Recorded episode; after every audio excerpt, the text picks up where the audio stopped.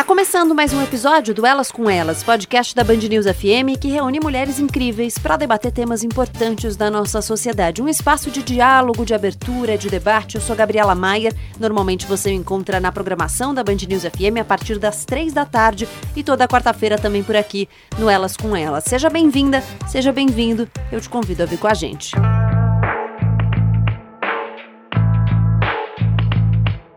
Dados da OMS, a Organização Mundial da Saúde, apontam que cerca de 800 mil pessoas tiram a própria vida todos os anos. Há registros de suicídio em todas as faixas etárias, mas entre jovens de 15 a 29 anos foi a segunda principal causa de morte em todo o mundo no ano de 2016. Em 2003, a organização instituiu o dia 10 de setembro como Dia Mundial da Prevenção do Suicídio e o mês passou a ser marcado por uma campanha de prevenção. Ainda que o assunto deva estar nas conversas o ano todo, o Setembro Amarelo reforça a importância da promoção da saúde mental.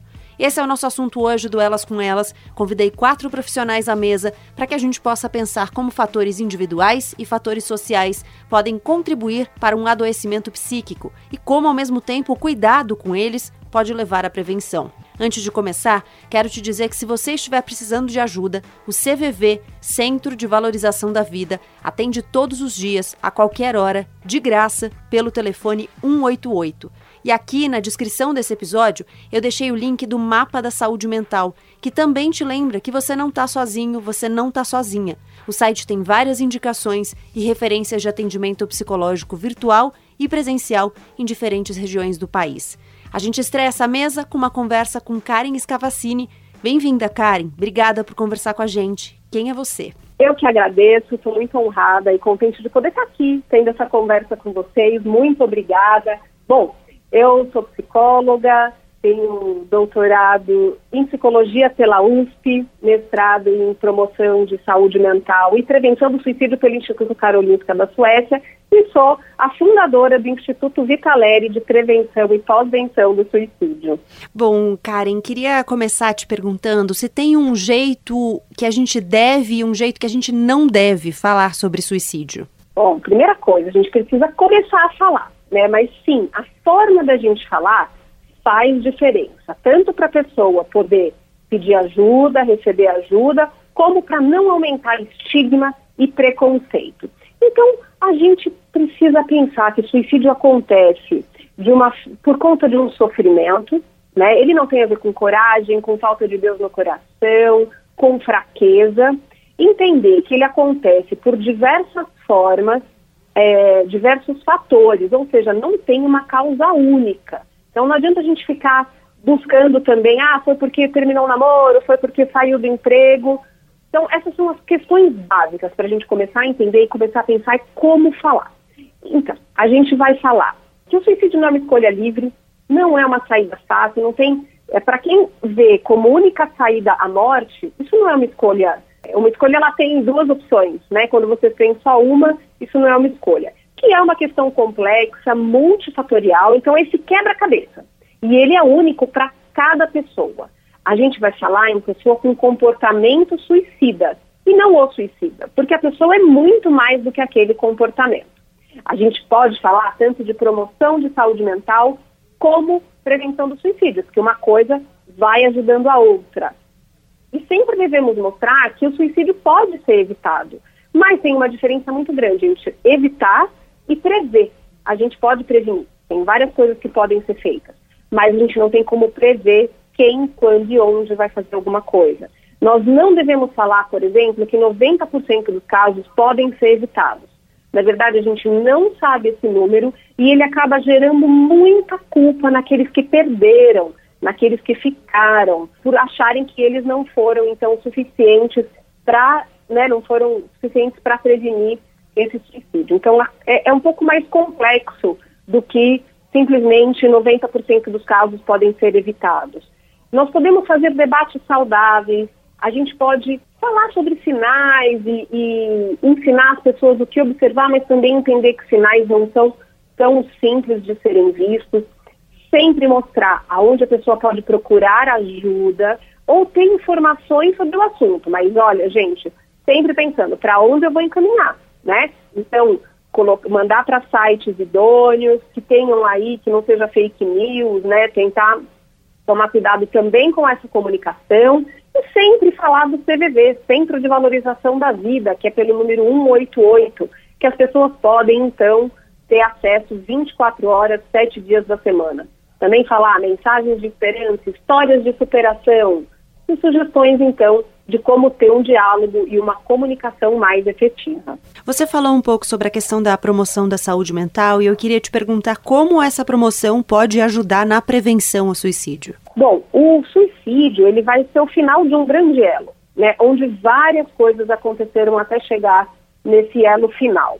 Toda vez que a gente vai promover a saúde mental, a gente vai diminuir o número de suicídios. O que é promover a saúde mental? Vai desde nós podermos identificar nossos sentimentos e saber o que fazer com eles, conseguir tolerar frustrações, aumentar a nossa resiliência, entender que transtornos mentais são tratáveis e também, a partir disso, conhecer um pouco dos sinais dos transtornos mentais e não ter preconceito de procurar psicólogo e psiquiatra, conseguir falar que ter tristeza é normal, né? Então todo mundo fica triste, isso não está errado fazer uma boa educação do uso saudável de rede, de rede social, né, de internet, para que não haja comparações e, que, e para que as pessoas possam até, para que as pessoas possam aproveitar tudo que tem de bom também na internet.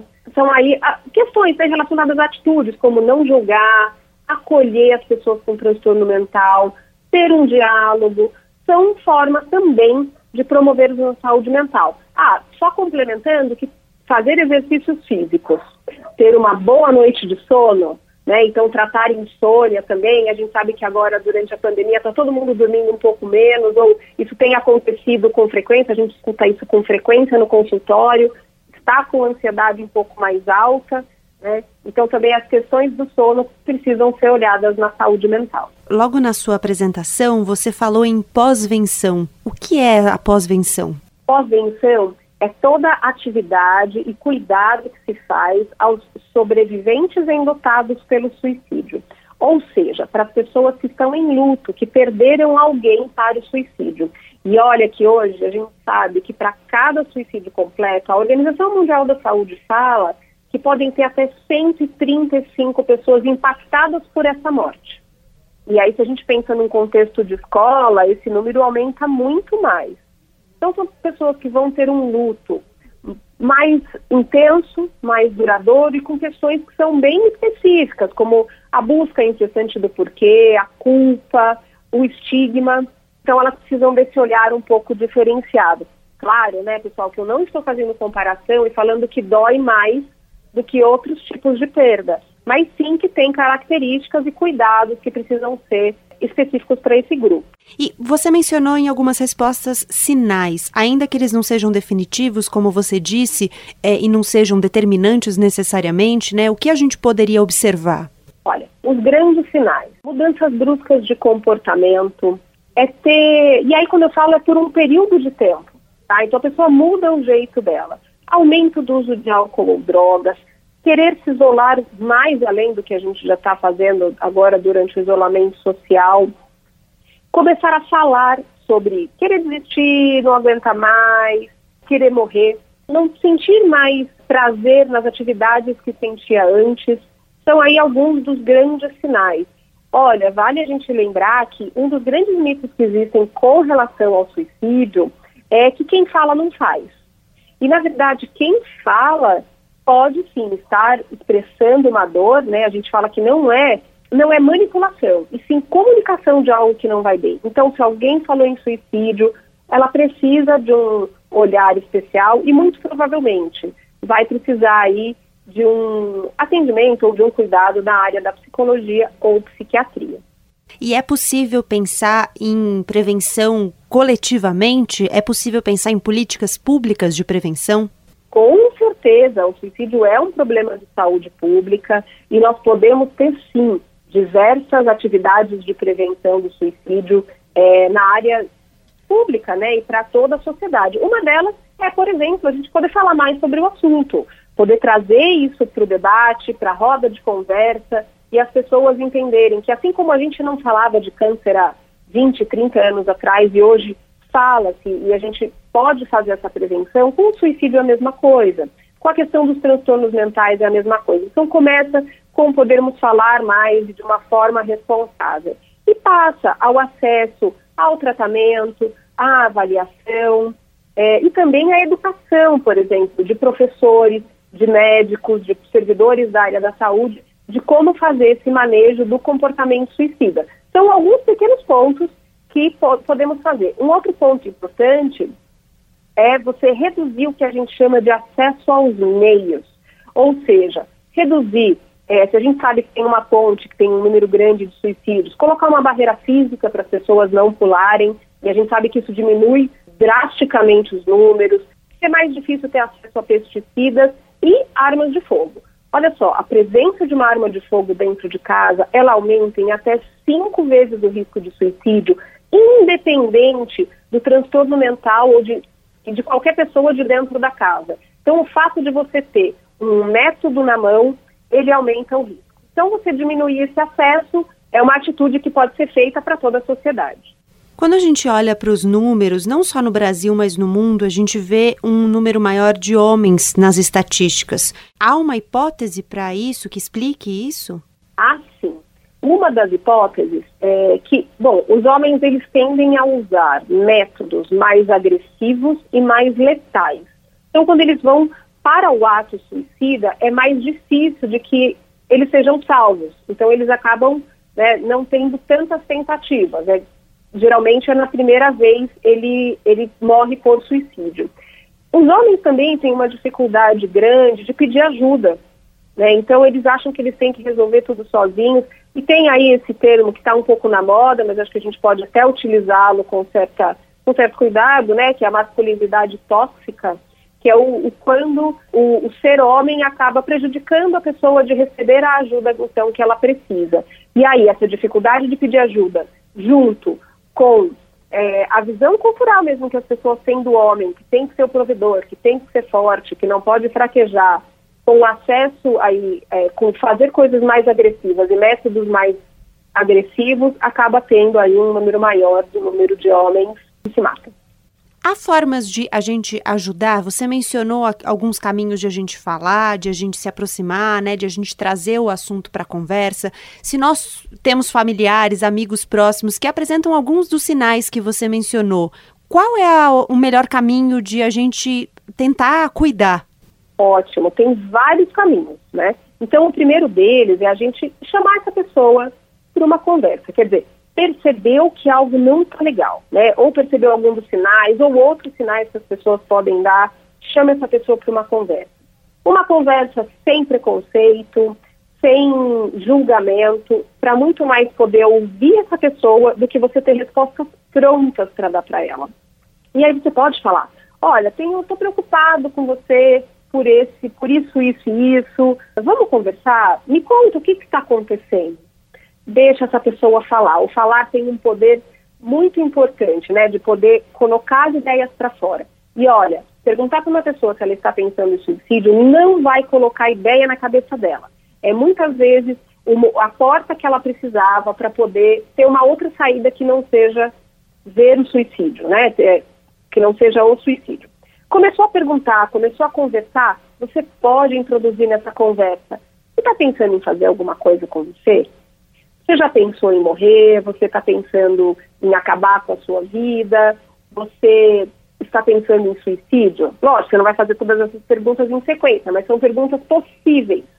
Quanto mais respostas positivas a pessoa te der, maior o risco que ela está.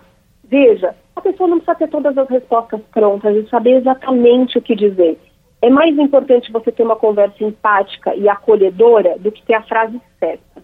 Se a pessoa estiver em risco, então, saiba para onde encaminhar, né? E aí o encaminhamento pode ser feito por um psiquiatra, por um psicólogo. É, temos os CAPs, né, que é o Centro de Atenção, de, de Apoio a, a Psicossocial. Temos o CVV. Nós temos um site hoje chamado mapasaudemental.com.br que mostra para as pessoas todos os atendimentos de saúde mental próximos da residência dela e também online, que estão acontecendo de forma gratuita.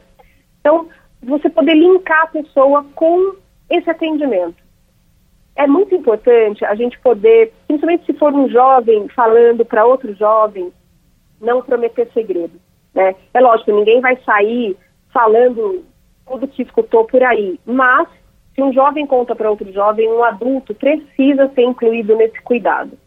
Porque o, o suicídio é um segredo grande demais para ser guardado e precisa aí de um acompanhamento em rede, um acompanhamento também muitas vezes familiar. Karen, muito obrigada por topar conversar com a gente aqui no Elas com Elas. Eu que agradeço, muito obrigada e um bom papo aí para vocês também. Agora a gente recebe Karina Okajima Fukumitsu para nos ajudar a pensar sobre comunicação e sobre a promoção da saúde mental já entre as crianças. Obrigada, Karina, por conversar com elas com elas. Seja muito bem-vinda e conta, por favor, quem é você. Muito obrigada pela oportunidade.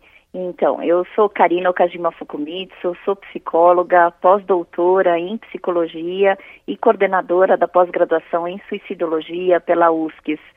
E agradeço imensamente estar tá, tendo essa oportunidade para a gente conversar um pouquinho. É, queria começar te perguntando sobre o estigma em torno do tema, sobre o suicídio ser um tema tabu. De onde vem isso e como é que a gente pode superar essa questão? Eu acredito que o estigma aconteça porque o suicídio é uma morte que afronta nosso instinto de sobrevivência, traz muita culpa, traz muita vergonha e, sobretudo, né, o que a gente precisa pensar é que a sensação de impotência frente ao suicídio faz com que a gente se silencie. E isso tem a ver com as questões do estigma, né, com o tabu. A tudo aquilo que a gente não consegue compreender, tudo aquilo que a gente não consegue lidar, é, normalmente se torna né, é, um estigma, se torna como uma marca, um assunto que não pode ser falado. E aí, para combater toda essa situação, a gente precisa sim né, trazer oportunidades para discutir sobre o assunto, não de uma forma sensacionalista, mas de um fazendo um trabalho psicoeducativo. O Setembro Amarelo nasceu um pouco dessa tentativa de, de falar desse assunto, de trazer esse, esse assunto para as conversas? A ideia é para que a gente amplie a conscientização, principalmente brasileira, a respeito da temática. Né? Quanto mais a gente vê, infelizmente, os números aumentando, os processos autodestrutivos também aumentando, a gente precisa, acaba sendo um tema da saúde pública, e aí tudo que se trata em relação ao, ao sofrimento humano, à saúde existencial, uh, precisa ser falado. Né? Então, o Setembro Amarelo vem com uma é, proposta da gente ter uma ampliação né, de awareness sobre esta situação né, que pode se tornar é, emergencial se a gente não olhar para a questão do sofrimento que, que provoca muitos desses comportamentos autodestrutivos. O Brasil está listado pela OMS como um dos países que tem uma estratégia nacional de prevenção ao suicídio. No que se baseia essa estratégia? É, existe uma ideia de que até 2020 os números de suicídio possam diminuir em 10%. Essa estratégia, ela lida com é, propostas de ações em vários uh, âmbitos, né, cujo objetivo é cuidar realmente nessa diminuição desses números por suicídio. Porém, enquanto a gente não fizer um trabalho psicoeducativo, no sentido de ajudar as pessoas a se conscientizarem, primeiro, que suicídio não é besteira, não é questão de chamar atenção, não é, é essa ideia, a gente vai ter que fazer um, um trabalho com os mitos, né, que quem é, quer se matar não fala. Quem né, fala não e, faz, né? Isso, né? Então, assim, a gente tem que fazer um trabalho muito cuidadoso em termos de psicoeducação com os cidadãos brasileiros, porque não adianta ter uma promessa de uma estratégia, né, é, que não atinja realmente a linguagem da população. Né? Ou seja, não adianta a gente oferecer cuidado para quem a, a, gente não fez um levantamento sobre as necessidades primeiras que essas pessoas têm. Claro, vou aproveitar o seu gancho para te perguntar sobre algo que eu queria abordar, que é a questão da promoção da saúde mental já entre as crianças. Isso você considera que seja importante? Imprescindível. Imprescindível porque o que, que a gente fala em termos de promoção da saúde mental das crianças? É fazer um trabalho psicoeducativo, principalmente nas grades curriculares das escolas, né? Que a gente possa incluir matérias sobre desenvolvimento socioemocional.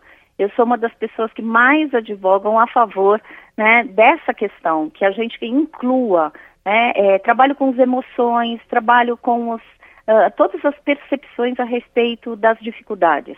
Porque a gente entende que a maior parte dos casos de suicídios tem a ver com esse sofrimento existencial intenso, com a dificuldade de lidar com as adversidades. Né? E quem não tem adversidade, quem não tem sofrimento em relação aos problemas diários? Então, assim, solução de problemas, manejo né, de enfrentamento, ampliação das possibilidades de enfrentamento, principalmente naqueles sentimentos que a gente não considera é, é, nobres. Então, quais são esses sentimentos? Culpa, vergonha, raiva, e quem de nós, como ser humano, não tem todos esses sentimentos? Então, a gente tem que fazer um trabalho garantindo essa psicoeducação emocional, esse desenvolvimento socioemocional que possibilite os nossos jovens né, a conversarem sobre as dificuldades, a trazer espaços para que todos esses sentimentos possam ser acolhidos. E isso pode facilitar também com que as pessoas passem a reconhecer aqueles que estão em sofrimento e que deem alguns sinais de que precisam de ajuda?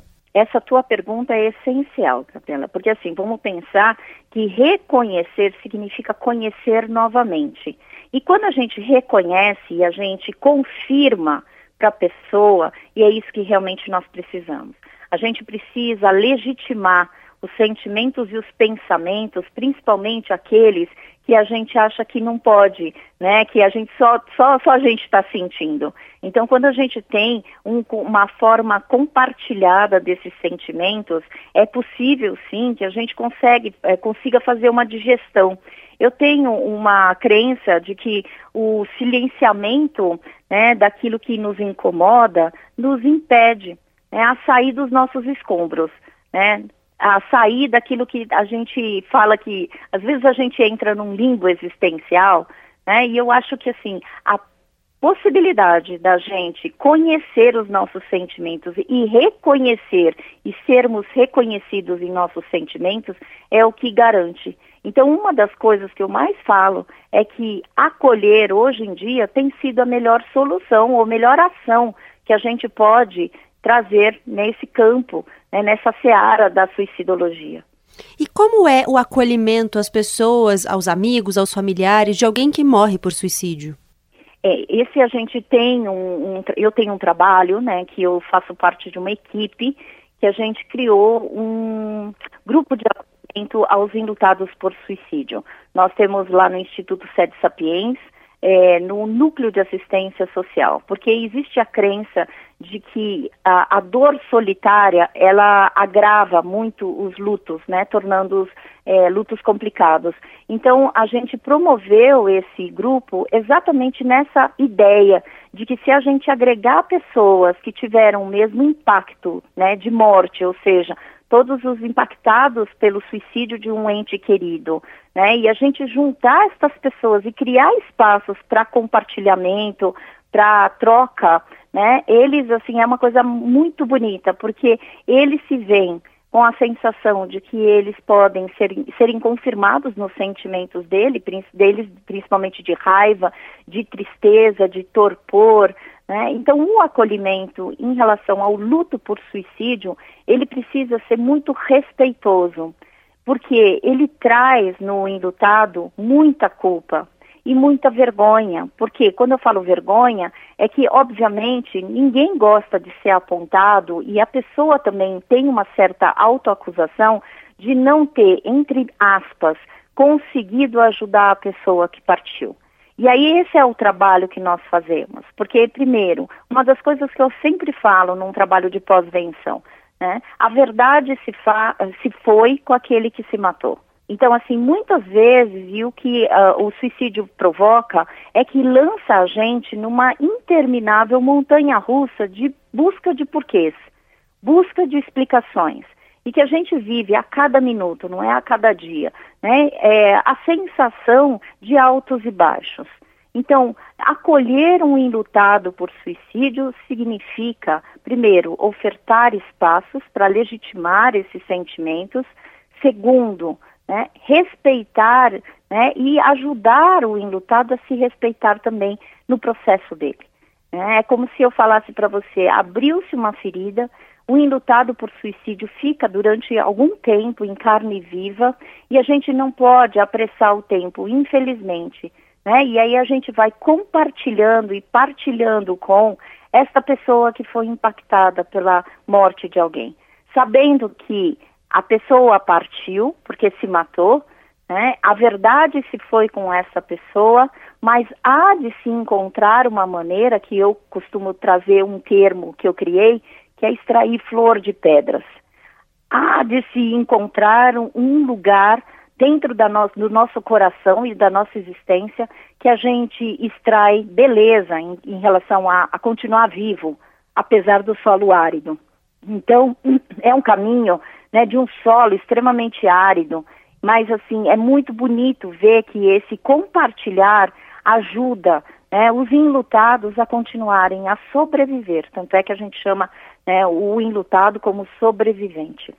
Queria te fazer uma pergunta que talvez converse com o que a gente falava sobre a promoção de saúde mental entre as crianças. A gente tem observado nas estatísticas um aumento de suicídio entre os jovens. Isso pode ter a ver com uma falta dessa promoção? Tem a ver, tem também a ver com uma questão muito imediatista. A gente está numa cidade, uma, uma, assim, numa época extremamente imediatista. Tem a ver também com o grau de impulsividade que todo adolescente tem e com a dificuldade cada vez mais da gente é, poder ser acolhidos nos nossos sentimentos, principalmente que é, são, são os sentimentos que eu nomeio como sentimentos inóspitos.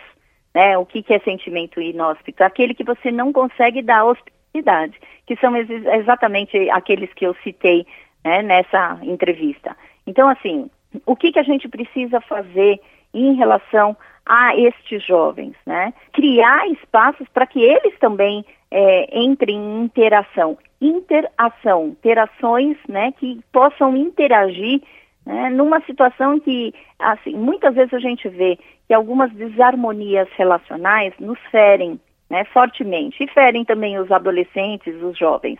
Né? Mas outras relações elas podem ser tão nutritivas, né, suficientemente. Suficiente significa é um termo que significa entre o bom e o sofrível. Então, assim, o que eu falo com os adolescentes é buscar situações suficientemente boas, no sentido de eles lidarem com aquilo que é bom e aquilo que é sofrível, para que eles possam continuar. Né? Então, aquela sensação imediatista de se resolver todos os problemas de uma hora para outra, a gente precisa fazer normalmente com o outro, porque solitariamente a gente começa a se exigir a ter uma rapidez nessa solução e aí a gente utiliza da impulsividade que é inerente à adolescência, né, como um vilão, como um bandido que vai é, usurpar a energia, né, desse adolescente, desse jovem. Karina, muitíssimo obrigada por conversar com a gente aqui no Elas com Elas. Nossa, Gabriela, eu que agradeço você, agradeço realmente pela oportunidade. Espero que a nossa conversa tenha chegado aos corações das pessoas para que a gente possa realmente fazer um caminho de ampliação de awareness na nossa sociedade. Obrigada, um abraço. Um abraço.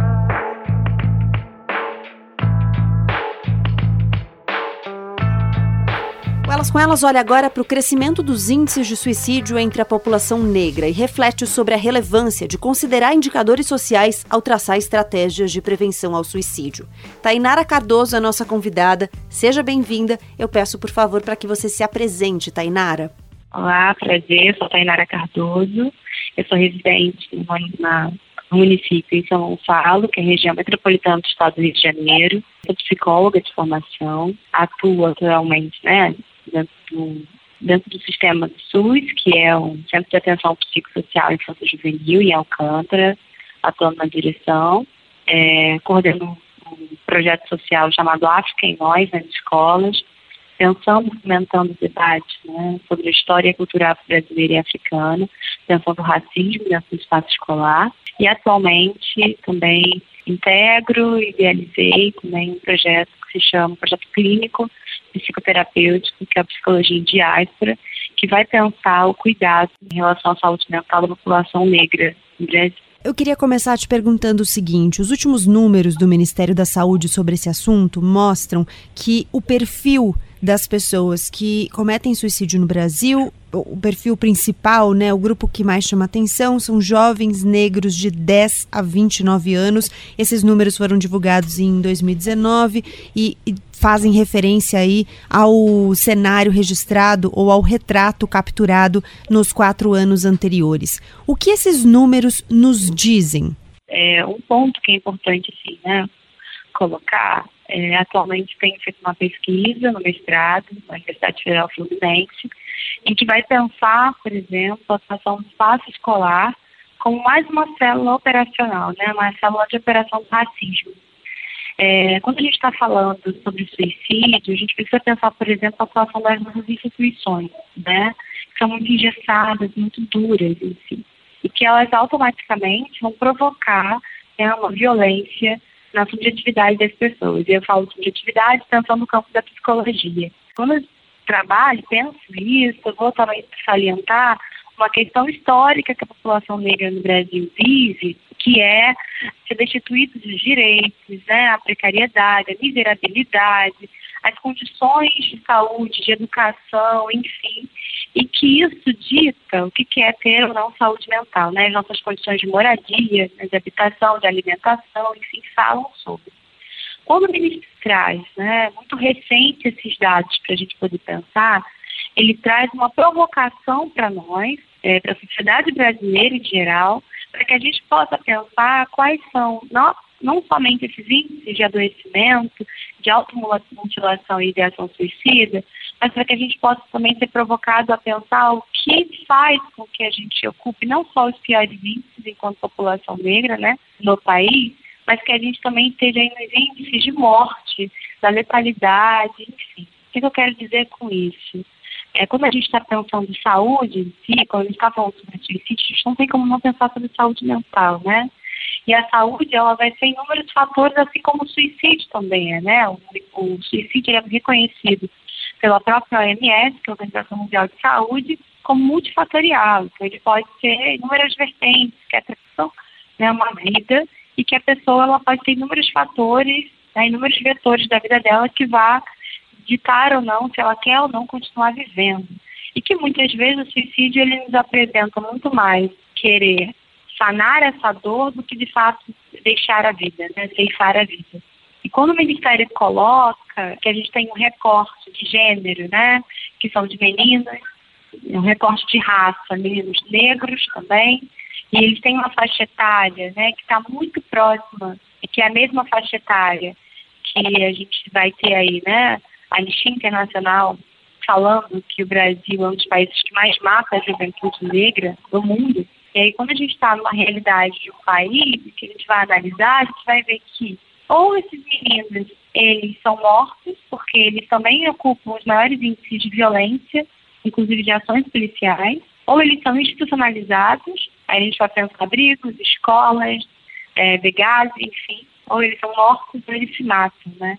que aí é o que a gente vai ter como os últimos dados que o próprio Ministério da Saúde coloca a gente para poder pensar, né, nos provocar, que são dados muito latentes, são dados antes, mas são dados que conversam muito, né, e que não dá para pensar, por exemplo, o suicídio da população negra, é, a relação da população negra com o suicídio em si, e ignorar esses fatores que é pensar o extermínio, né, um aniquilamento desses corpos. É, eu fico pensando quando eu olho para essas estatísticas, né? Esses dados também mostram que o risco de suicídio cresceu 12% na população jovem negra nesse período que eu falei que está contemplado nesse levantamento, né? Dos quatro anos anteriores a 2019 e que quando a gente compara a população negra com a população branca, o risco é 45% maior de suicídio na população negra. Quando eu olho para essas estatísticas, eu fico pensando um pouco sobre como a nossa existência social e a nossa existência individual, subjetiva, é, como são duas esferas indissociáveis, né? E aí eu queria te perguntar como a nossa existência social, se é que a gente pode chamar dessa forma, ela afeta uhum. a nossa saúde mental, que está ligada à nossa subjetividade diretamente. A gente está falando justamente de uma população que é historicamente líder, né? Socialmente, como submissa, né? Passível à exploração, a invasão em si do corpo, né? Seja de mulheres negras, desde os estupros né, que geraram inúmeras miscigenações e que o Brasil hoje é caracterizado dessa forma como país miscigenado, seja as letalidades, né, os chicotes, os chicoteamentos, enfim, em relação a esses corpos que historicamente foram lidos como corpos passíveis a serem explorados, a serem violentados. Né? Então, essa leitura social que se faz sobre esses corpos, ela dita e muito a produção de subjetividade dessas pessoas. O que, que quero dizer com isso? Né? Atualmente estou falando com você aqui, justamente numa unidade de saúde né, do SUS. E eu acabei de atender, inclusive, um adolescente em que ele diz assim, eu estou cansado das pessoas estarem para mim dizerem que eu não vou chegar a lugar nenhum, né? Mas elas nem me conhecem, elas não sabem nada da minha história. E é uma população em que as pessoas, elas costumam narrar por elas. A gente consegue ver um menino, por exemplo, um menino negro que está descalço na rua, de um lado para outro, a gente consegue olhar e falar assim, ah lá, ó, mais um tralha, mais um que não vai para lugar nenhum. Tem que tomar cuidado, porque pode roubar, porque pode isso, porque pode aquilo. As pessoas já começam a criar e produzir uma história sobre aquela outra pessoa sem sequer saber sobre a vida dela. Quando estou no espaço escolar, por exemplo, com África em Nós, né, que é uma das minhas frentes de atuação, e aí eu chego na escola e a gente analisa os livros didáticos, isso está muito ligado a um discurso, por exemplo, social sobre essa escola. Quando a gente está nas escolas, a gente vai pegar um livro de história e a gente vai ver que quando a gente pergunta àquela criança ou adolescente como que aparece, né, a partir de que momento a figura do, do, do negro aparece nos livros didáticos, e aí eles dizem que é a partir da escravidão. Né? E a gente está dizendo que tem um sistema educacional muito forte, que é mais uma instituição, né, que fala sobre nossas subjetividades, que todos nós temos uma história com a escola, mesmo quando não tem isso, também fala das nossas histórias. É, e aí a gente está dizendo que essa população, né, quando ela só aparece a partir do sistema de colonização, é como se ela não tivesse uma história antes.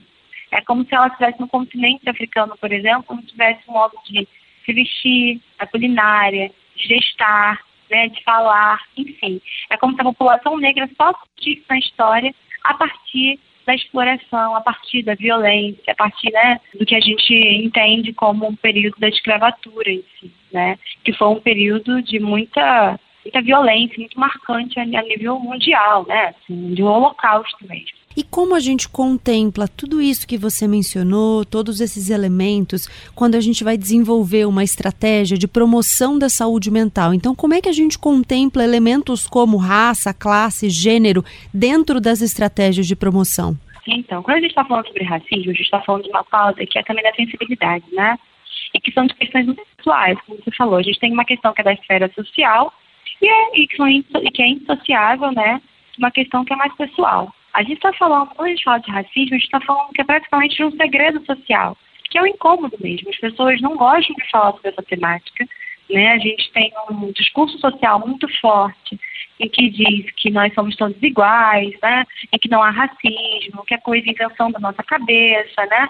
E aí aquela pessoa que se torna vítima, ela, que é vítima, né? Ela acaba se tornando como se fosse um, um imputor daquela violência toda, né? Ó, você que está criando isso, isso é coisa da sua cabeça. Isso gera também um adoecimento muito forte. Então, uma das principais questões que a gente precisa pontuar é que precisa ser a base da honestidade também, né? Que a gente possa se colocar em abertura enquanto sujeitos, né? Enquanto atores sociais, que a gente possa se colocar em abertura para ouvir críticas, as reclamações, né? É, ser um profissional de saúde, um profissional de educação, nossa prática, nossas atuações, seja onde quer que nós estejamos, porque o racismo ele é estrutural estruturante na cidade, ele está em todos os setores, seja familiar, seja na igreja, seja no terreiro, seja na escola, no trabalho, enfim. Ele vai estar tá permeando por todas essas esferas e a gente precisa estar tá em abertura para ouvir, né? E aí a gente vai ter também questões institucionais. Né? Por exemplo, está numa unidade de saúde, a gente tem ali uma ficha de cadastro perguntando se aquela, como, qual é a autodeclaração daquela pessoa, como ela se autodeclara, que a gente possa mapear em nossas instituições qual é o índice, né? Quantas pessoas negras a gente atende, né? A gente está, por exemplo, como está se referindo ao SUS, a gente vai ter quase em sua totalidade o número de usuários do SUS são pessoas negras, né? Pessoas que dependem desse sistema é, assim como o SUAS também, que é o da assistência social, né? Então a gente vai precisar primeiro se colocar em abertura, pensar que o racismo ele é um tema muito, ele provoca incômodo mesmo, né? Ele é um tema muito provocador mesmo.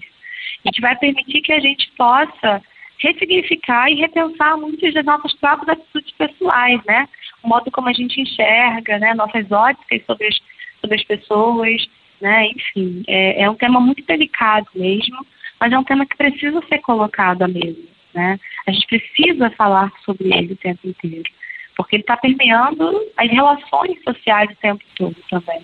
Você, de repente, pode nos ajudar com uma pista de como a gente pode lidar quando dois temas que são colocados na gaveta se encontram, aí no caso, o racismo e o suicídio?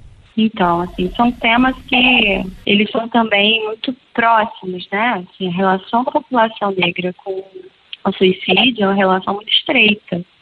Porque a partir do momento em que uma população ela é violentada durante séculos, né, secularmente violentada, ela simplesmente a gente vai estar tá aí produzindo o adoecimento que ele pode ser, né, de forma muito gradual e lenta, como ele também pode ser de forma letal, né? A gente vai ter projetos políticos a níveis né, do Estado em que vai ser pensado o adoecimento para essa população, né?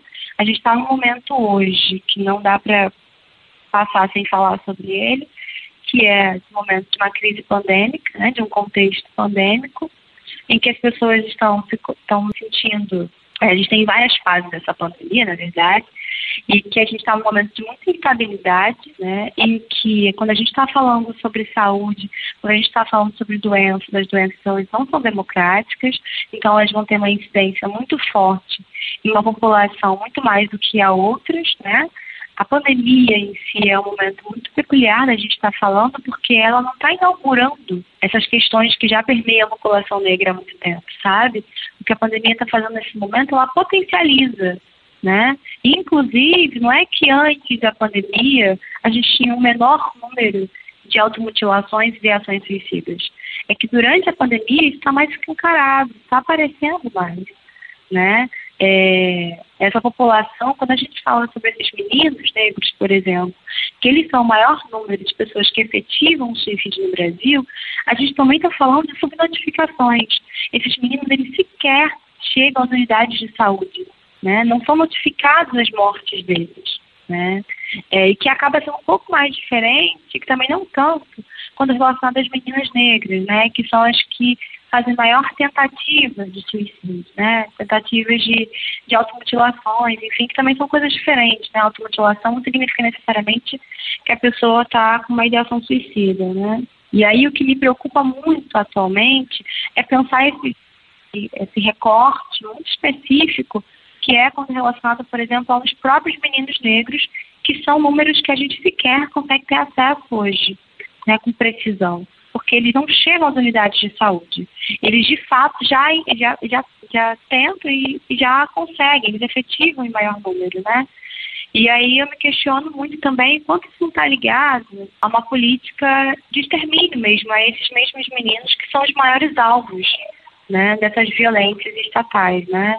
Eles são os maiores alvos de uma violência que, são, que é letal. Então, novamente, a gente volta para aquela questão, né, de que ou eles estão, eles são mortos ou eles se matam. Né? Não tem muitas vias de, de promoção de saúde para quando a gente pensa esse recorte de gênero e raça que é dos meninos negros do Brasil. Tainara, muito obrigada por conversar com elas, com elas. Obrigada a vocês. É um tema muito caro, para nós, né? É um tema que mexe com muitas questões pessoais, sobretudo sociais, é, mas é um tema que a gente precisa provocar, a gente precisa falar disso, né? Principalmente nesse momento de, de muita instabilidade, né? Nesse momento em que a gente está sem perspectivas, né? De saída disso tudo, é, em que a população negra está sendo aí alavancando como uma população muito afetada, desde níveis de desemprego, já quando a gente está pensando, né? sobre as questões de suicídio, de adoecimento psíquico em si. Então, é um momento que a gente vive essa asfixia muito forte, né? E é literal porque a gente está vivendo um momento de uma doença em que a gente está buscando, né, lutando por respiradores e vagas em UTI. Então, é importante a gente estar tá falando, sim, sobre essa pauta. Agradeço muito a vocês também por estarem trazendo, né, e elucidando assim, esse tema, que é muito importante. Eu que agradeço. Até a próxima. Como a prevenção pode ser feita no SUS, nosso valioso Sistema Único de Saúde, que acaba de completar 30 anos celebrados no dia 19 de setembro. Para nos ajudar a conhecer melhor o trabalho que já é feito e saber o que pode melhorar, Nara Góes conversa com a gente agora no Elas com Elas. Bem-vinda, Nara. Quem é você? Bom, sou Nara, sou psicóloga, sou trabalhadora do SUS, tenho aí uma caminhada na saúde mental, também na atenção básica e também projetos nos territórios de vulnerabilidade, sempre com perspectiva da saúde mental e da promoção da saúde. Queria te perguntar como é feita a promoção de saúde mental no SUS. A promoção de saúde mental, né, no SUS, ela, a primeira promoção de saúde é uma algo que deve atravessar, né, algo que deve atravessar todos os serviços e redes de atenção do SUS. É uma premissa, né, da saúde pública mas a atenção primária, né, ela vai ter como missão maior cuidar da promoção da saúde mental, né? Então, a, os postos de saúde, unidades básicas de saúde, né, a equipe NAF, que é uma equipe multiprofissional que é, fica na atenção primária, ela vai ter como missão pensar a promoção da saúde nesse locus, né? Porque é um, a atenção primária é onde fica mais próximo do território, né? Da realidade das pessoas, onde lá vão se encontrar os determinantes sociais da saúde, né, que vão exatamente influenciar no adoecimento ou num processo mais de produção de saúde da população. Então lá é o locus principal para acontecer a promoção da saúde. E aí ela pode se dar não só na perspectiva de, de procedimentos curativos, né, atendimentos individuais, como tradicionalmente se vê na saúde, mais na promoção de grupos, né, nas, em atividades comunitárias, né, então a promoção da saúde ela vai acabar se desenhando muito mais nessas outras atividades do que só nos atendimentos individuais, que é mais comum às vezes a gente ver no serviço de saúde. Qual é o trabalho do CAPS? O CAPS é o equipamento mais direta, diretamente relacionado a esse isso, cuidado? Isso. O CAPS, ele é, a gente fala que ele é o coordenador do cuidado, quando a gente fala do cuidado de saúde mental, né? Ele é um serviço de, de caráter comunitário, de base territorial. Ele vai ficar ali mais responsável por cuidado né, das questões de transtornos mais graves, mas ele tem um papel muito estratégico dentro da rede de atenção psicossocial, que é de matriciar, de dar o suporte, a retaguarda para os serviços da atenção primária em saúde. Então, através do matriciamento, que é uma estratégia onde a equipe do CAP se desloca até o território, se desloca até a unidade básica de saúde, ele vai dar um suporte para a equipe da unidade básica de saúde para tentar cuidar de casos de saúde mental mais próximo do território e também de pensar junto essas estratégias de promoção de saúde, né? Então, o CAPES ele vai ter essa missão de não ficar só lá dentro do serviço, mas de também sair do serviço e ir até mais próximo do território e pensar essas ações de saúde mental também no território. E há alguma articulação no sentido de uma prevenção direta ao suicídio? É, a promoção da saúde, eu acho que ela nos aponta muito para a questão dos determinantes sociais de saúde, né?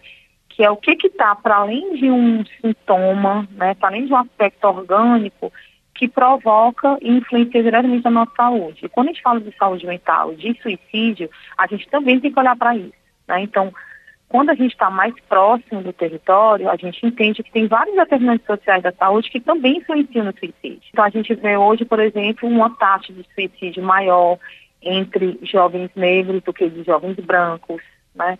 A gente percebe um recorte também quando a gente pensa é, em localização de territórios, né, em territórios de periferia, esses números serem maiores.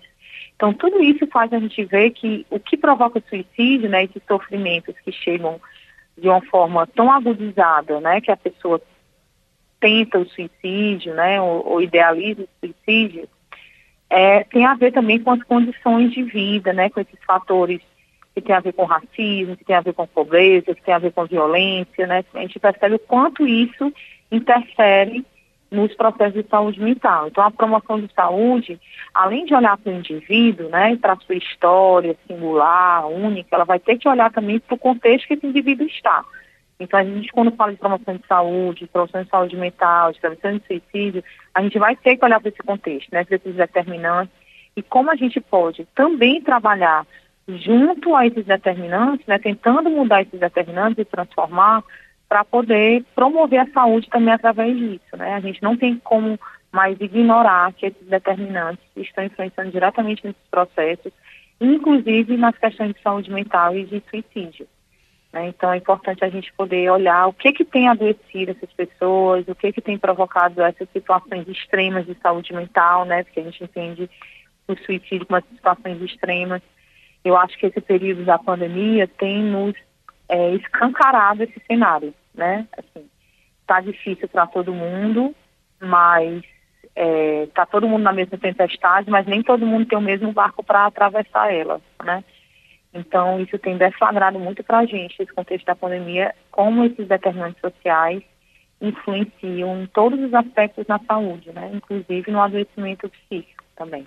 Uhum, vou aproveitar seu gancho e estender a você uma pergunta que fiz a outra convidada que passou aqui pela mesa do Elas com Elas nesse episódio, que é, a gente tem entendido cada vez mais né, a relevância de a gente cruzar dados, indicadores, marcadores sociais com toda e qualquer política pública que se, que se crie, né, que se estabeleça. Uhum. Quando a gente está falando de promoção de saúde mental, qual a importância de a gente considerar indicadores como raça, gênero, classe?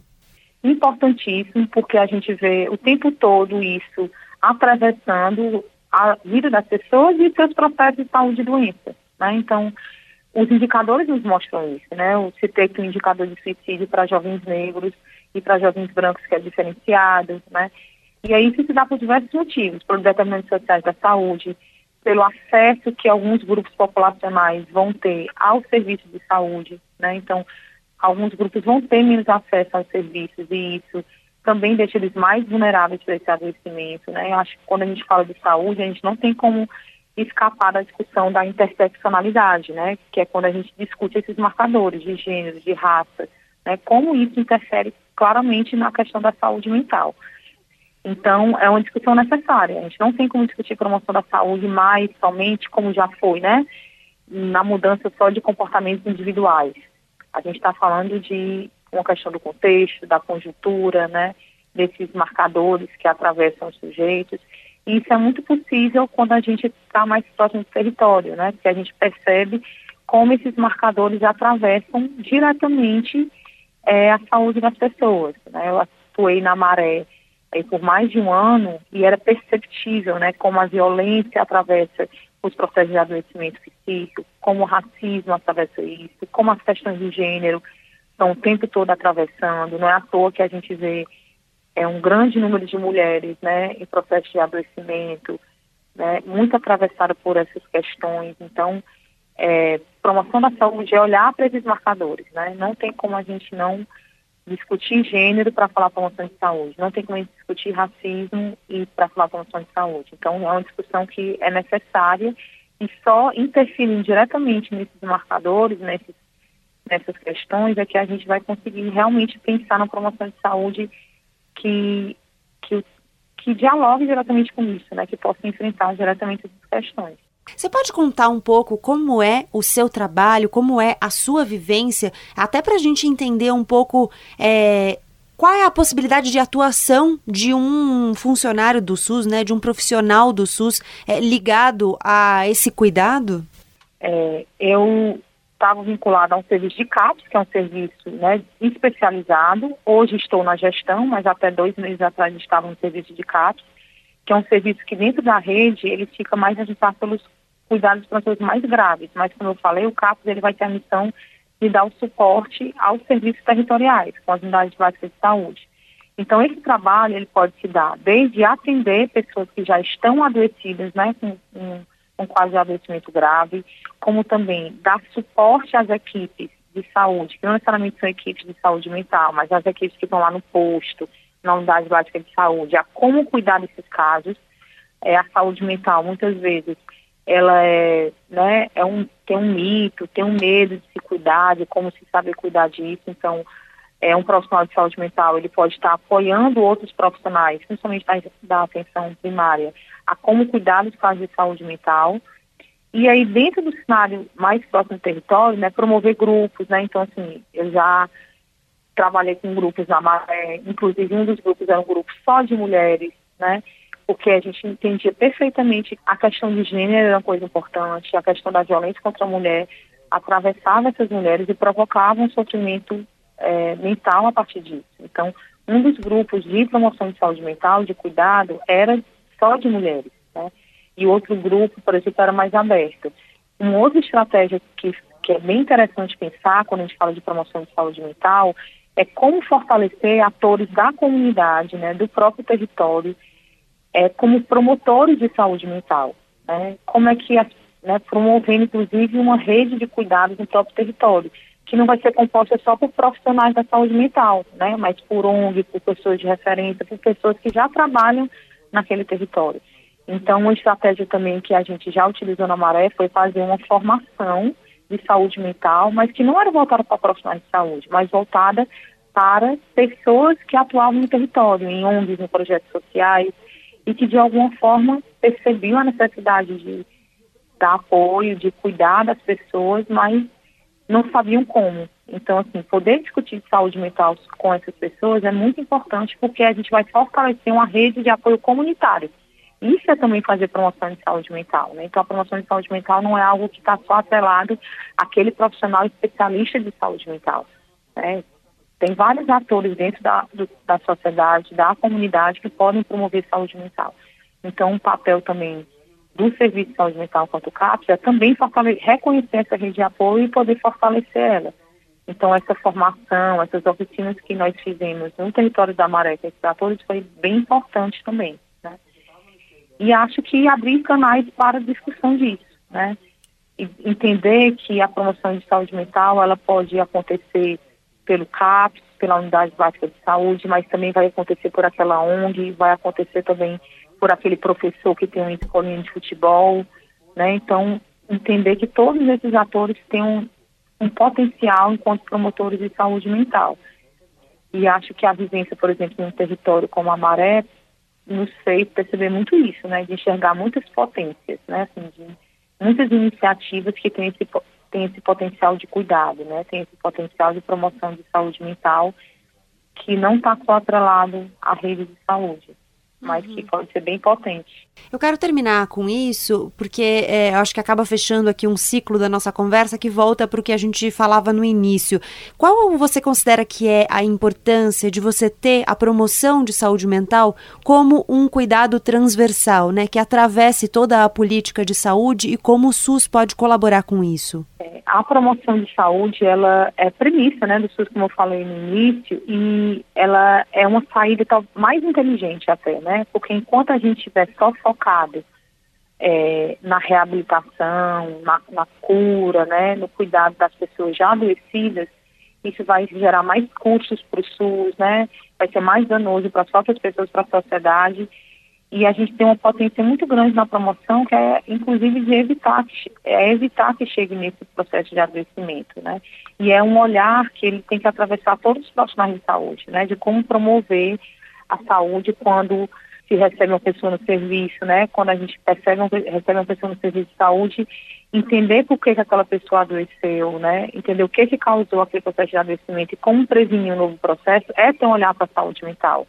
Então, a, a promoção da saúde mental, a promoção da saúde, ela tem que estar atravessada em todos os níveis de atenção, quando a gente fala do SUS, né?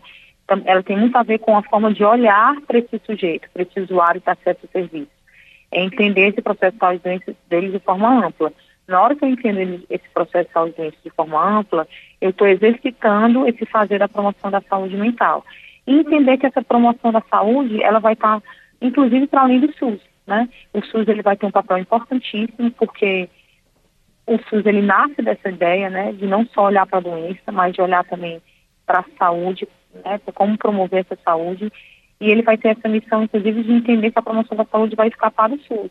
Ela vai ter a ver também com a ciência social, ela vai ter a ver com cultura, ela vai ter a ver com o acesso ao lazer, ao esporte, né? Então a promoção de saúde mental ela vai inclusive escapar do SUS, né? Mas acho que o SUS tem muito a nos ensinar em relação a isso. E aí é importante destacar como o SUS merece e precisa ser fortalecido. Né? Assim, a gente está vivendo um momento que a gente vê uma fragilização é, preocupante do SUS, né? especialmente dos serviços de base comunitária, como a, que, que é a atenção primária de saúde, que é o CAPS, né? que são serviços de base territorial, A gente vê uma precarização desses serviços hoje, uma diminuição do financiamento, e aí é, é algo muito preocupante, né? Se a gente quer direcionar a saúde para a lógica da promoção da saúde, o enfraquecimento desses serviços é algo que nos deixa muito preocupados, né? Que lógica, então, de saúde nós vamos construir? Né? Quando a gente vê a fragilização deles, a gente está caminhando de encontro no caminho contrário da promoção da saúde. Então, é algo que precisa ser é, demarcado, né? Assim, como o SUS precisa ser fortalecido para a gente garantir uma lógica não curativa, né, não focada na doença, mas na lógica da promoção da saúde. Uhum. E aí essa falta de cuidado com o SUS acaba se estendendo também ao próprio profissional do SUS, né, que também fica mais vulnerável, inclusive aos riscos de adoecimento psíquico. Com certeza. Isso é muito, muito sensível e muito perceptível é, quando a gente pensa no trabalhador do SUS, né, que é aquele que opera, né, o SUS ele é algo que pode parecer teórico, é um modelo de atenção, né, um sistema, mas esse sistema ele é operado na ponta pelos trabalhadores do SUS, né? Então os trabalhadores eles sentem diretamente, concretamente no seu dia a dia, essa precarização, essa fragilização, né? O que é trabalhar num território como a maré, que é atravessado por tantas questões e você se sentir impotente, né? Sem, sem conseguir, enquanto trabalhador de saúde, ter ferramentas para poder construir respostas para algumas questões, né? Está sobrecarregado. Então, isso é extremamente adoecedor para esse profissional, né? Ele se deparar com demandas complexas, né, no seu dia a dia e às vezes não tem como responder porque não tem condições de trabalho, porque não tem ferramentas para isso. E isso é muito perceptível de ver esse trabalhador sendo, né? E esse trabalhador quando ele adoece, ele pode isso vai implicar diretamente no cuidado que ele produz com o usuário, né? Então é uma escala aí de, de adoecimento, né? O SUS adoece, adoece o trabalhador e isso vai implicar diretamente no usuário que ele acompanha. Eu acho que isso foi outra questão que ficou bastante deflagrada agora no período da pandemia, né? O adoecimento dos trabalhadores do SUS, que, né, para além do, do, cotidiano que eles já vivem, vi, estão vivenciando uma situação ainda mais complexa, né, de saúde, e, e, e numa situação mais precarizada, né? Então, assim, a gente percebeu muitos trabalhadores do SUS adoecendo, alguns secretários de saúde, né, inclusive do Rio de Janeiro e de outros lugares, promoveram algumas estratégias para cuidar desses profissionais de saúde, né, para ofertar atendimentos remotos, né, porque tinham muitos profissionais adoecidos psiquicamente por essa sobrecarga e por estar sentindo, né, concretamente na pele, no seu corpo, na sua saúde, é, esse, essa precarização do SUS e esse contexto bastante vulnerável que vivemos, né? Nara, muito obrigada por conversar com a gente, obrigada pelo seu tempo e pela sua disponibilidade. Tá, Joia, Gabriela, muito obrigada e quero só reforçar que eu acho que essa é uma discussão que tem, sempre tem que estar na pauta, né?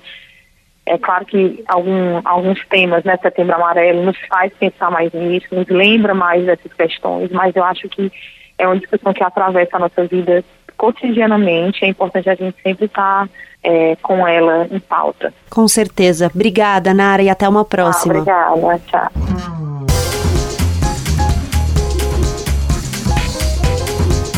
Chegamos ao fim de mais um Elas com Elas. Se você precisar de ajuda, o número do CVV, o Centro de Valorização da Vida, é 188. Pode ligar em qualquer dia, qualquer hora, de graça e sempre tem alguém para conversar. E eu volto a dizer, na descrição desse episódio está o link para o mapa da saúde mental. Lá você encontra referências e indicações de atendimento virtual e presencial. Eu, Gabriela Maier, cuido da pauta, da produção, do roteiro e da edição desse podcast. Tô nas redes sociais como arroba Gabriela C. Maier no Instagram e arroba Gabriela Maier no Twitter. A sonorização é do José Antônio de Araújo. A Marcela Coimbra é chefe de redação e digital. E a gente se encontra na próxima quarta-feira. Obrigada pela sua companhia e até lá!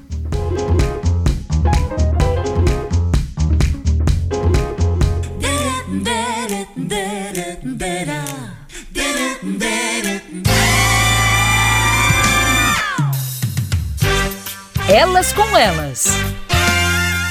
Na Band News FM.